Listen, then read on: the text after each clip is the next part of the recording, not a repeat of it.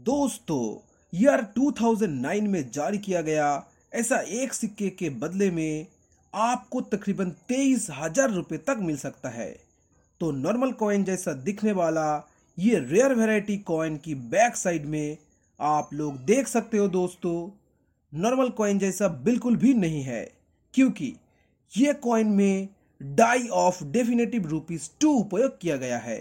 और इसीलिए ये टेन रुपी कॉइन बहुत ही खास और बहुत ही रेयर बन गया है। आप लोग देख लीजिए, ये है नॉर्मल कॉइन और ये है म्यूल कॉइन और ये देख लीजिए दोस्तों, ये कॉइन को twenty two thousand nine hundred ninety nine रुपये में बेचा गया। तो सब्सक्राइब ज़रूर करें और ऐसा सात जानकारी प्रूफ के साथ आप लोगों को मिलता रहे।